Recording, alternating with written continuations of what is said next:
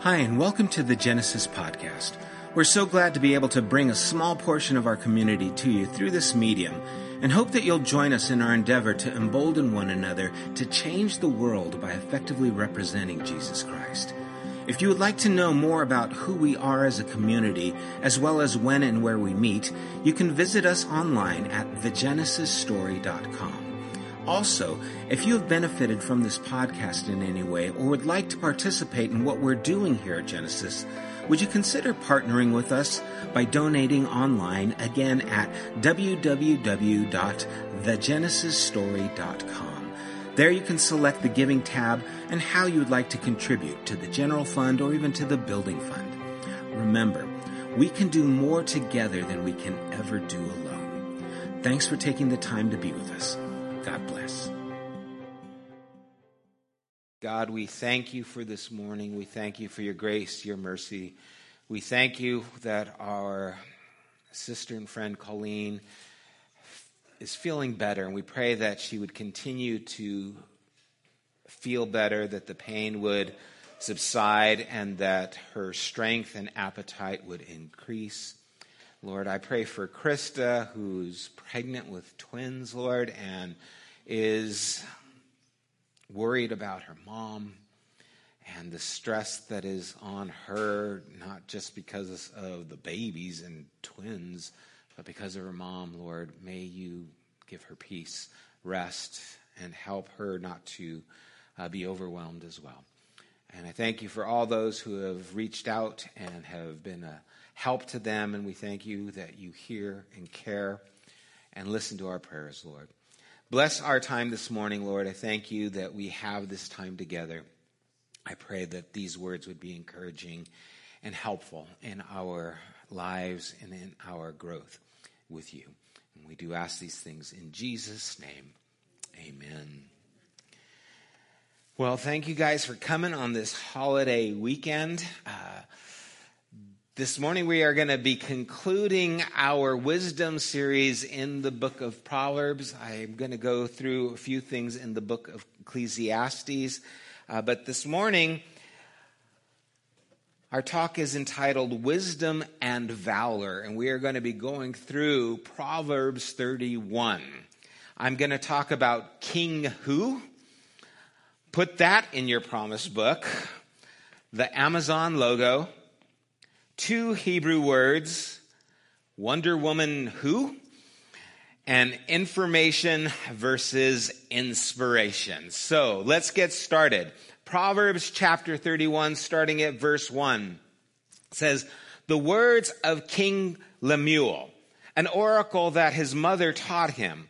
What are you doing, my son? What are you doing, son of my womb? What are you doing, son of my vows? Do not give your strength to women, your ways to those who destroy kings. It is not for kings, O Lemuel. It is not for kings to drink wine or for rulers to take strong drink, lest they drink and forget what has been decreed and prevent the rights of all the afflicted. So we start off first with King Lemuel.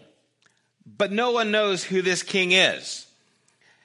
Some say, well, it could be Hezekiah. Some say it could be Solomon. But no one knows. In fact, it could be fictitious. It could be just here so that we could have a story that furthers what we've been going over throughout the book of Proverbs. I, I think that that makes actually more sense as we've been looking at the book and these last verses in this chapter and how they play out, but really we're just guessing. Through this book, though, we've been challenged not to think simplistically right? We've been encouraged to look at wisdom as a deep well that we could draw from. That wisdom is a woman and she is crying out on the city walls to all who will hear her. That wisdom is woven in the fabric of creation. And she wants us to come and sit at her table. And as we've seen that, it would seem that this cry is coming kind of to a crescendo in this chapter. But once again, it's doing so in a way that is different than we might think. And so if you're going to kind of put it into this, oh, I know how this is going to go, it's going to take a turn on us. It's going to throw us a curve, I believe, intentionally to force us to think broader, to think deeper, to think more intently going on in verse 6. And this is something I guarantee you, you have never seen in a promise book or set of scriptures, okay? Give strong drink to the one who is perishing and wine to those in bitterness. Let them drink and forget their poverty and remember their misery no more. Amen, right? I, I mean,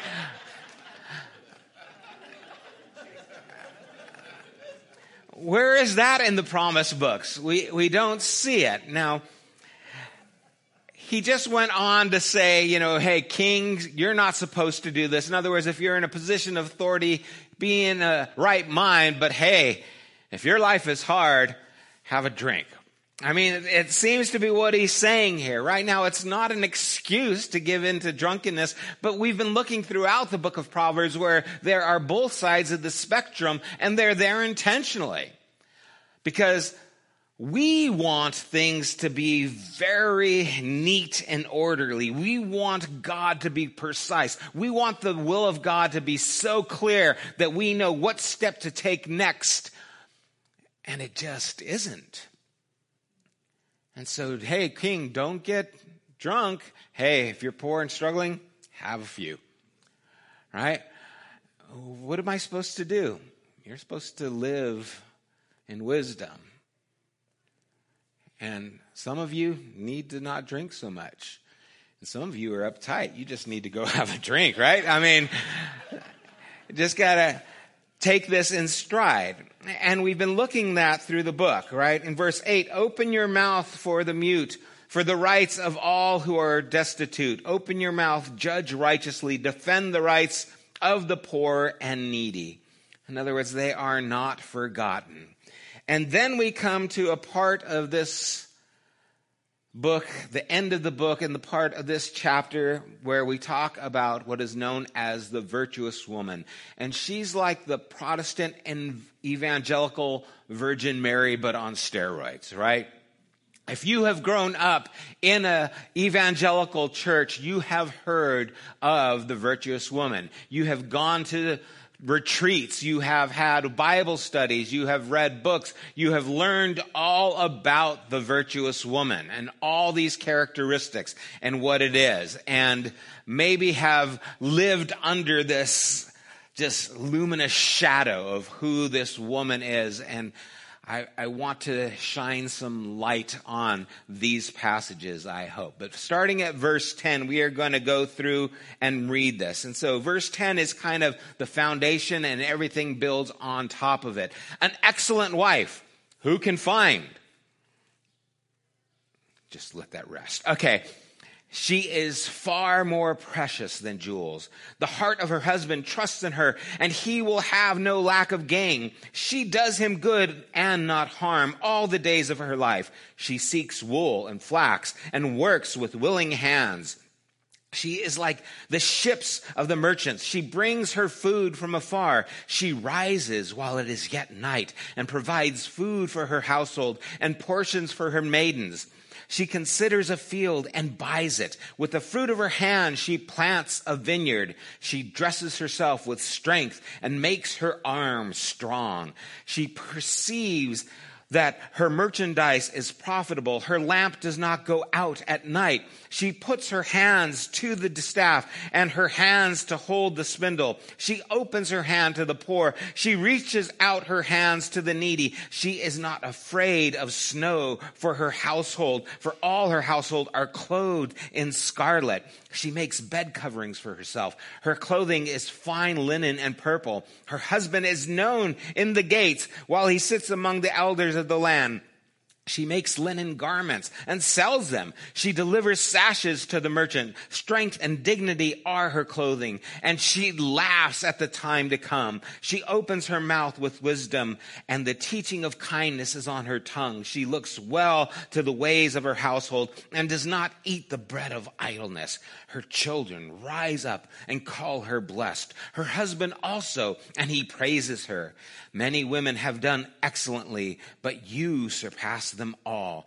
Charm is deceitful and beauty is vain, but a woman who fears the Lord is to be praised. Give her of the fruit of her hands and let her works praise her in the gates.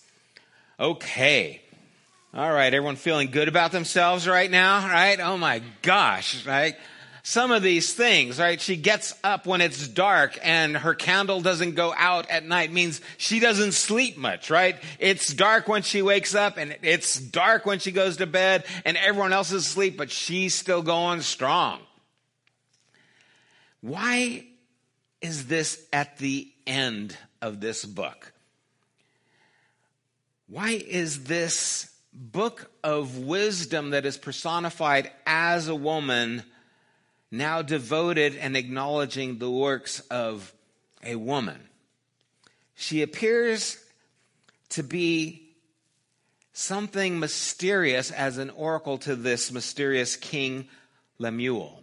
And I want to say right off the bat that much of what I am sharing with you this morning comes from Rachel Held Evans' book on living the biblical womanhood, a life of biblical womanhood, I think it's called. And hopefully we're going to go through it, or you ladies will get to go through it starting in September, October. And it's something that I think would be just really helpful in understanding maybe a little bit of the things that have been presented to women. And so a lot of what I'm sharing is coming from that book, The Year of Biblical Womanhood. And so the text says that the king was taught, this was taught to him by his mother. And although the genre of royal instruction is familiar in this literature, this poem stands out. It is a representation of the queen mother as the source of wisdom and remains the longest, most flattering tribute to women of its time. The subject a 22 line poem, The Wife of Noble Character, is a clear expression of the book's celebrated virtue of wisdom.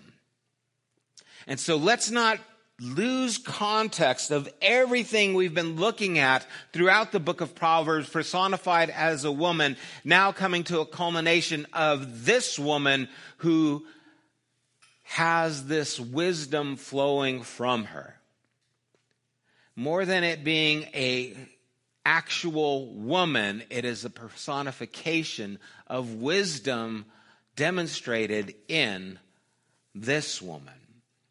And the poem is acrostic.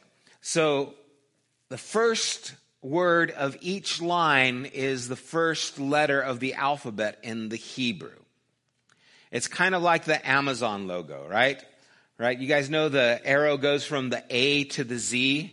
And so the whole idea is you can get everything you want from A to Z in the Amazon. Did you guys know that? All right. You know that now. Aren't you glad you came to church? Learned about Amazon logo.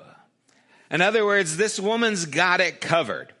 Okay. It communicates a sense of totality as the poets praising the everyday achievements of, in this case, an upper class Jewish woman, a wife, who keeps her household functioning day and night. She is so accomplished, in fact, that the writers have and the translator have a hard time describing her. And depending on the translation that you read, in verse 10, a, a wife who's noble, who can find her, the words are used in many different ways. The New Century Version uh, says a good wife, an excellent wife, the New American Standard, a competent wife, the Common English Bible, a capable wife, the Good News Translation, a virtuous and capable wife, the New Living Translation, a wife of noble character, the New International Version, a virtuous woman, King James Version, a worthy woman, American Standard Version, a valiant woman, the Douay Rheims American Edition, a capable, intelligent, and virtuous woman, the Amplified Bible. Now, However, it's described, scholars agree and seem to think that the word is best translated value, valor, a valiant woman. She's a woman of valor. And there's two words that are used in the Hebrew that exemplify that. And it's pronounced Ishit Hayil. I know it sounds weird. Don't laugh, and you're not in junior high anymore like some people. Okay. These two words mean basically a woman of valor. So, all these words that are used to describe this woman, the poem closely resembles just something that's of a historic or heroic poem celebrating the exploits of a warrior. Now, in our English translation, we don't get the gist of a lot of these things, but it's a very militaristic nuances that take place throughout this poem. Where it says that she provides food for her family, it's literally prey. Where her husband lacks nothing of value, literally it's she gets the booty, like the, the pirate's booty, right? She gets that and accomplishes those things. She watches over the affairs of her household. Literally, she spies on them. Verse 27. She girds herself with strength. Literally, girds her loins. And verse 17. She can laugh at the days to come. Literally, laugh in victory. You see, this is a battle cry victory. This is someone who is a warrior who is succeeding and winning the battle. That is the representation here. And we begin to see that this poem is another personification more than it is of a literal woman who is doing all these things. According to Erica Moore, the valiant wife is a heroic figure used by God to do good for his people just as the ancient judges and kings did good for God's people by their martial exploits. And like any good poem, the purpose of this one is to draw attention to the often overlooked glory of the everyday. The only instructive language that is in this poem is directed towards men where they are admonished that a thankful husband honor his wife for all that her hands have done. This is not instructing women to do anything. Now, how many of you grew up in church thinking that this was a list for you ladies to have to follow?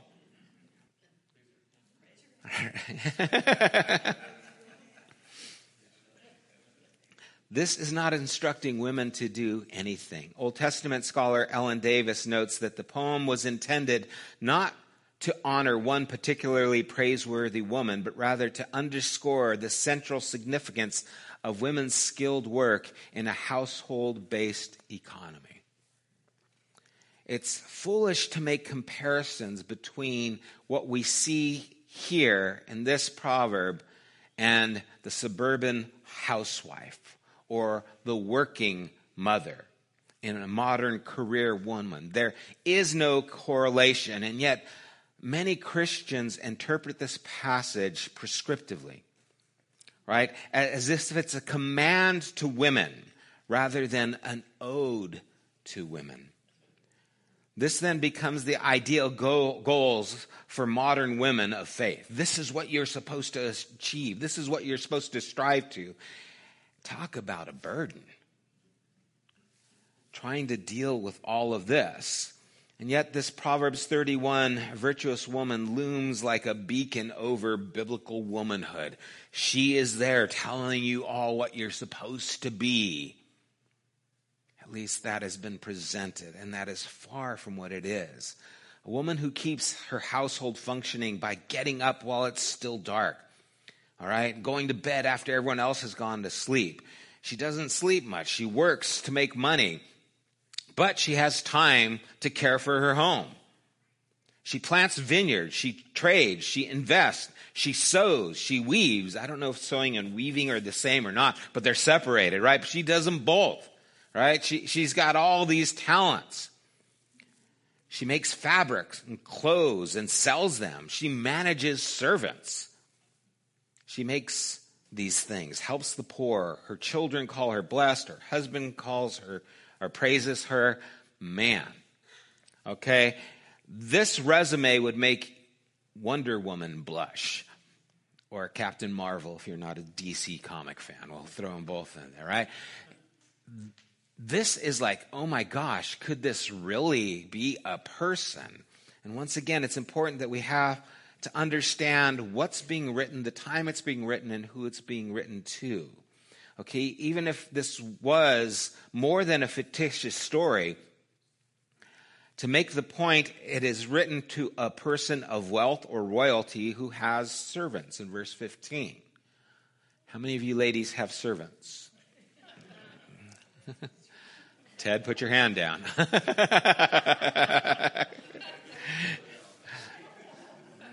You're not her servant, Ted. You see, this is really personifying something more. Now, just for fun, I, I started uh, Googling virtuous woman and see what came up. And man, there is so much out there that is really, again, a list of how ladies are supposed to live. One website, I thought it was interesting, is, it said that she's not perfect. Thank you. Right? But then went on to list all the things mentioned and put 10 requirements of women based on this model. 10 requirements. Notice the language that's there. One is faith. She's a woman of faith. She is to be a bastion of faith to her family. She's married. Yep. You're not married, you're out of luck. No virtue for you, right? She's a mother. Again, if you have no children, sorry, you missed out on the virtue plane here or train. Health, as if that's in your control. She has this health. She serves. She has a job, kids, and takes time on the side to serve. Right? Any working moms have time to do anything besides work and be a mom? Finances. She's good with her finances. She doesn't go out buying things for herself. She just makes sure everyone else has these things.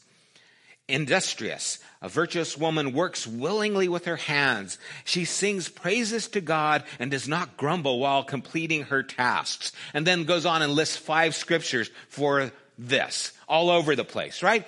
And this is what's driving me crazy, right? These ideas that we pull from things like this, it's not there to set us free. It's there to burden. Hey, by the way, here's this, and here are five verses from all over the place, taken in all kinds of contexts. I'll throw them here to show you women what you're supposed to be. Now, I don't know who wrote this website, but I'm thinking, probably some guy somewhere, right? Probably some husband says, yeah, this sounds good to me. I don't know if it's true or not, but it just strikes me in that way. So she's not only industrious, but she's also a homemaker, right? And a homemaker, and they add another six scriptures for that homemaking to prove that she's homemaking. Time, she's not watching TV or wasting time on Facebook. There's laundry to be done after all, right? I mean, oh my goodness. And then beauty. Don't forget, she has to be beautiful inside and out. And I'm sorry, but this is a bunch of crap. It really is. And it's a total misuse of the verses. It's taking out of context scriptures to fit a culture that it is not referring to at this time. And of course, it's good to carry yourself. It's good to be disciplined. Eh, eh, there's a lot of good things here. But to make this a standard for women all over the world in every facet of life is just foolish. There are people who will quote scripture 1 Timothy 5 to say that women are not supposed to work, they're supposed to be homemakers and to be at home. And they pull the scripture out and throw it out as if there it is. I've got a Bible verse to tell you women you're not supposed to work, you're supposed to be at home. Forgetting that the women that Paul was referring to to Timothy were all slaves, most of them. How does that fit into your picture? How do you be a slave and not work? If you're a slave, that's your job. You do whatever they tell you to do. So that wasn't the intention. And to take that and use that as a burden to put on women is criminal. It's awful. And it's something that we need to recognize and battle against, right? When we fail to recognize the context of the text, we create a subtext that becomes damaging. This woman of valor is used for women regularly in the Jewish culture. It wasn't used to, to exonify one woman, it was given this title to all women in the things that they do. Right? You cook dinner, woman of valor. You bring pizza home, woman of valor, right? I'll take some pizza. You, you brought pizza, woman of valor, right? You take care of the kids all day, woman of valor. You go to work and come home and take care of the kids, woman of valor. You take your grandson to the museum, woman of valor. You're in Haiti trying to develop schools and doing work. Woman of valor. You're in the hospital struggling through cancer but maintaining faith. Woman of valor. You see, this belongs to you. This belongs to all of you who are doing these amazing things. It's not you have to do them all to get the medal. You do a little bit, and we acknowledge you as women of valor. That's the intention. In the Jewish culture, it is not the women who memorize Proverbs 31, but it's the men. In fact, the husband commits the lines to memory so that they can recite it to their wives at the Sabbath meal. And usually it's in a song. They sing in the presence of their children and guests, a valorous, a valorous woman who can find. Her value is far beyond pearls. This is something that the husband sings to the wife, acknowledging all that she does and the help that it is to them. These words, woman of valor, is at its core a blessing one that was never meant to be earned, but to be given unconditionally. It's like their version of You Go Girl.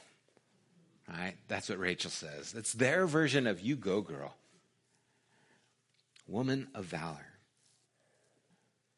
Rachel Evans writes As I saw how powerful and affirming this ancient blessing could be, I decided it was time for Christian women to take back Proverbs 31. Somewhere along the way, we surrendered it to the same people who invented airbrushing and auto tune and Rachael Ray. We abandoned the meaning of the poem by focusing on the specifics, and became just another impossible standard by which to measure our failures. We turned an anthem into an assignment, a poem into a job description. Beautifully written. You guys got to read this book. The woman described in Proverbs 31 is not some ideal that exists out there. She is present in every woman today. And when they do even the smallest thing with valor, woman of valor. It is meant to encourage, to strengthen, and uplift, not to burden. But we have this way of using Scripture to bring this sense of burden instead of what it was intended to do. The Proverbs 31 woman is a star not because of what she does, because of how she does it. She does it with valor. So you do what you can do, and you do it with valor. Right? You make crafts for your kids, do it with valor. You start a nonprofit, do it with valor. You help your friend who's struggling and go and give them counsel and give them support, do it with valor you take these things and you do what you do with valor. Why is this so important? Why are we spending this Sunday talking and concluding a whole book of wisdom on Proverbs 31. It's not a coincidence. It's not like the whole book is there with wisdom and at the end, oh, here's this Proverbs 31 woman. No, they're connected. The whole idea of wisdom is personified here, and it's personified, I think, in a very intentional way for us to recognize how wise it is to give tribute to those who do things but don't get noticed, to do the mundane things that no one seems to appreciate. Right? When was the last time your kids thanked you for doing laundry or washing up after them? Right? It's kind of something that just goes, and then there's this wisdom saying, you know what? There are things that hold it all together that we are going to acknowledge and give value to. And what happens is so many times we want information instead of recognizing what inspiration is. If we could begin to see the Bible as an inspired book of wisdom, instead of just a book of facts and information, if we would allow ourselves the freedom to question and pursue God in what we read, ask, why is this here? Does this make sense? What about this? To compare it and to say, okay, how does this fit together? What is God trying to say to me through all these things? If we would allow ourselves that freedom to question, pursue God in the things that we read, to wrestle with the text. The Bible isn't a book that reflects one point of view. It is a collection of books that records a conversation, even debates, over a long period of time. And if we don't see that, we will come up with these cockamamie things like virtuous woman and put it on all the ladies there in our church and tell them they got to live like this. They should do these things. They have to be this way. They have to fill up these things. If they're not doing these things, they're not living up to the potential oh, you're not perfect, but here's 10 things that you should be doing. Those kinds of things. When we come to the Bible expecting it to be instructional manual intended for God to give us an unwavering, cement hard certainty about our faith, we're actually creating problems for ourselves because the Bible wasn't designed to meet that expectation. We've seen that through this book. That there are opposite ends of the spectrum, and we have to find our way. We can't live in this duplicity because life isn't simple, things are complicated. And we have to dig for these things. The problems we encounter when reading the Bible are really problems we create for ourselves when we have these misguided expectations that the Bible is designed primarily to provide clear answers. It's meant to be engaged, it's meant to be studied, wrestled with, thought through. You know, when someone tells me, you know, do you believe that the Bible is inerrant.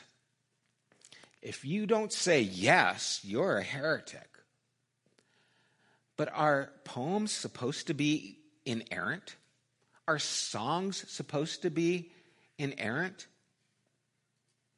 Right? When George Harrison saying, Here comes the sun, did he know that the sun isn't supposed to come? That we actually, right? Is that the wrong way of saying it? Is, is that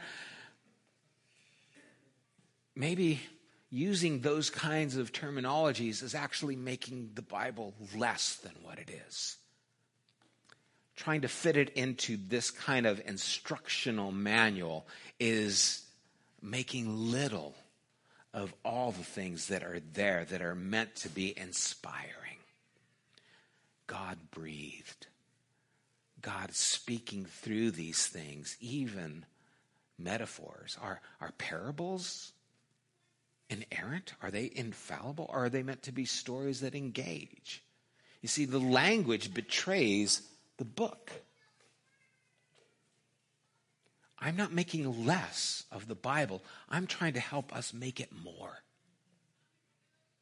I'm trying to help us engage it for what it really is and not limit it to what we want it to be for our comfort level. Because when we do that, then we end up misusing it and passages like this being used to create a burden instead of helping us to see what's really going on. And so this book of wisdom isn't telling us how to live lives, our lives, as much as it is challenging us how we engage life itself. It isn't telling women who they need to be, it's helping us appreciate who they are.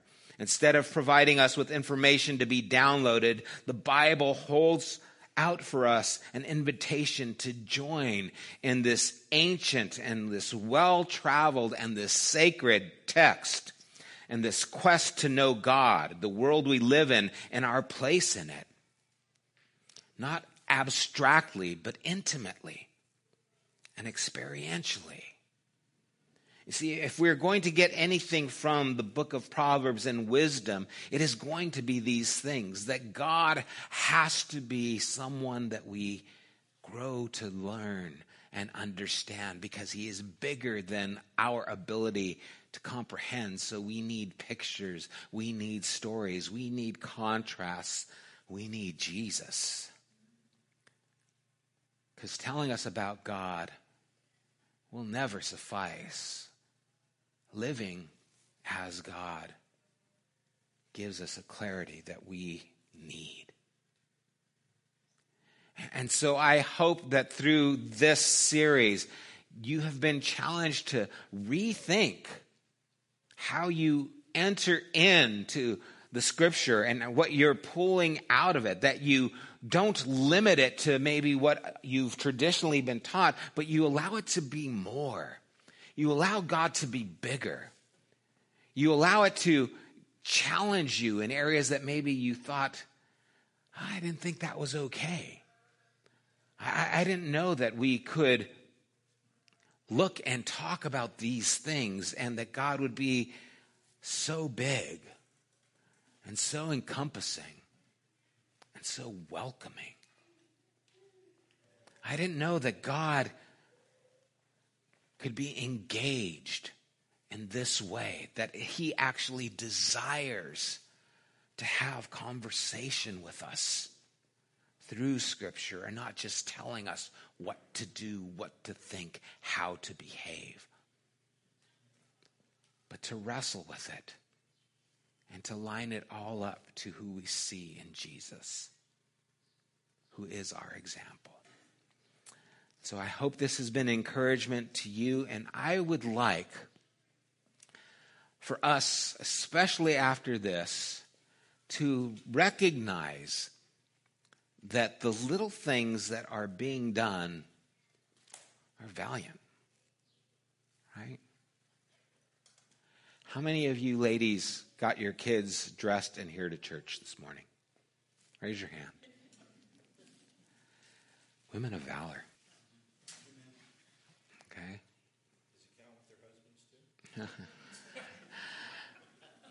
She's having to get you dressed, Doug. That's that's a different that's a different talk. See, I want you to recognize what it means. How many of you have gone to work to provide for your homes? Women of valor. This needs to be acknowledged. You are acknowledged. Don't let anyone tell you less when God is telling you you're more. Let's pray.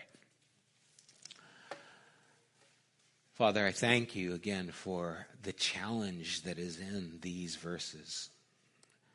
Lord, challenge for us to be a blessing and not to expect a blessing. Lord, I do want to acknowledge all the women, married, unmarried, moms, those without children. Lord, there is valor in the things that they do. Lord, may they recognize that you see this. You see them as women of valor. May we acknowledge that and may we be the ones who give voice to this. And I pray, God, that we would reclaim this chapter and the burden that has been placed on women in the church for countless years to live in this standard that is just who could? And Lord, instead of it being something that is meant to burden, it is actually there to encourage. And may encouragement be found, Lord, and may be found by our voices to those around us. We thank you and acknowledge this in Jesus' name. Amen. Let's stand together. May you find liberty in the wisdom of God. May you give voice to the women of valor in your life. And may God be bigger than you ever imagined as you see Him work in your life. God bless you guys. Have a tremendous week. Thank you for being here. You have been listening to the Genesis podcast. We invite you to join us at one of our weekly gatherings. You can find more information at www.thegenesisstory.com as well as opportunities to help financially support this podcast. Thank you for listening.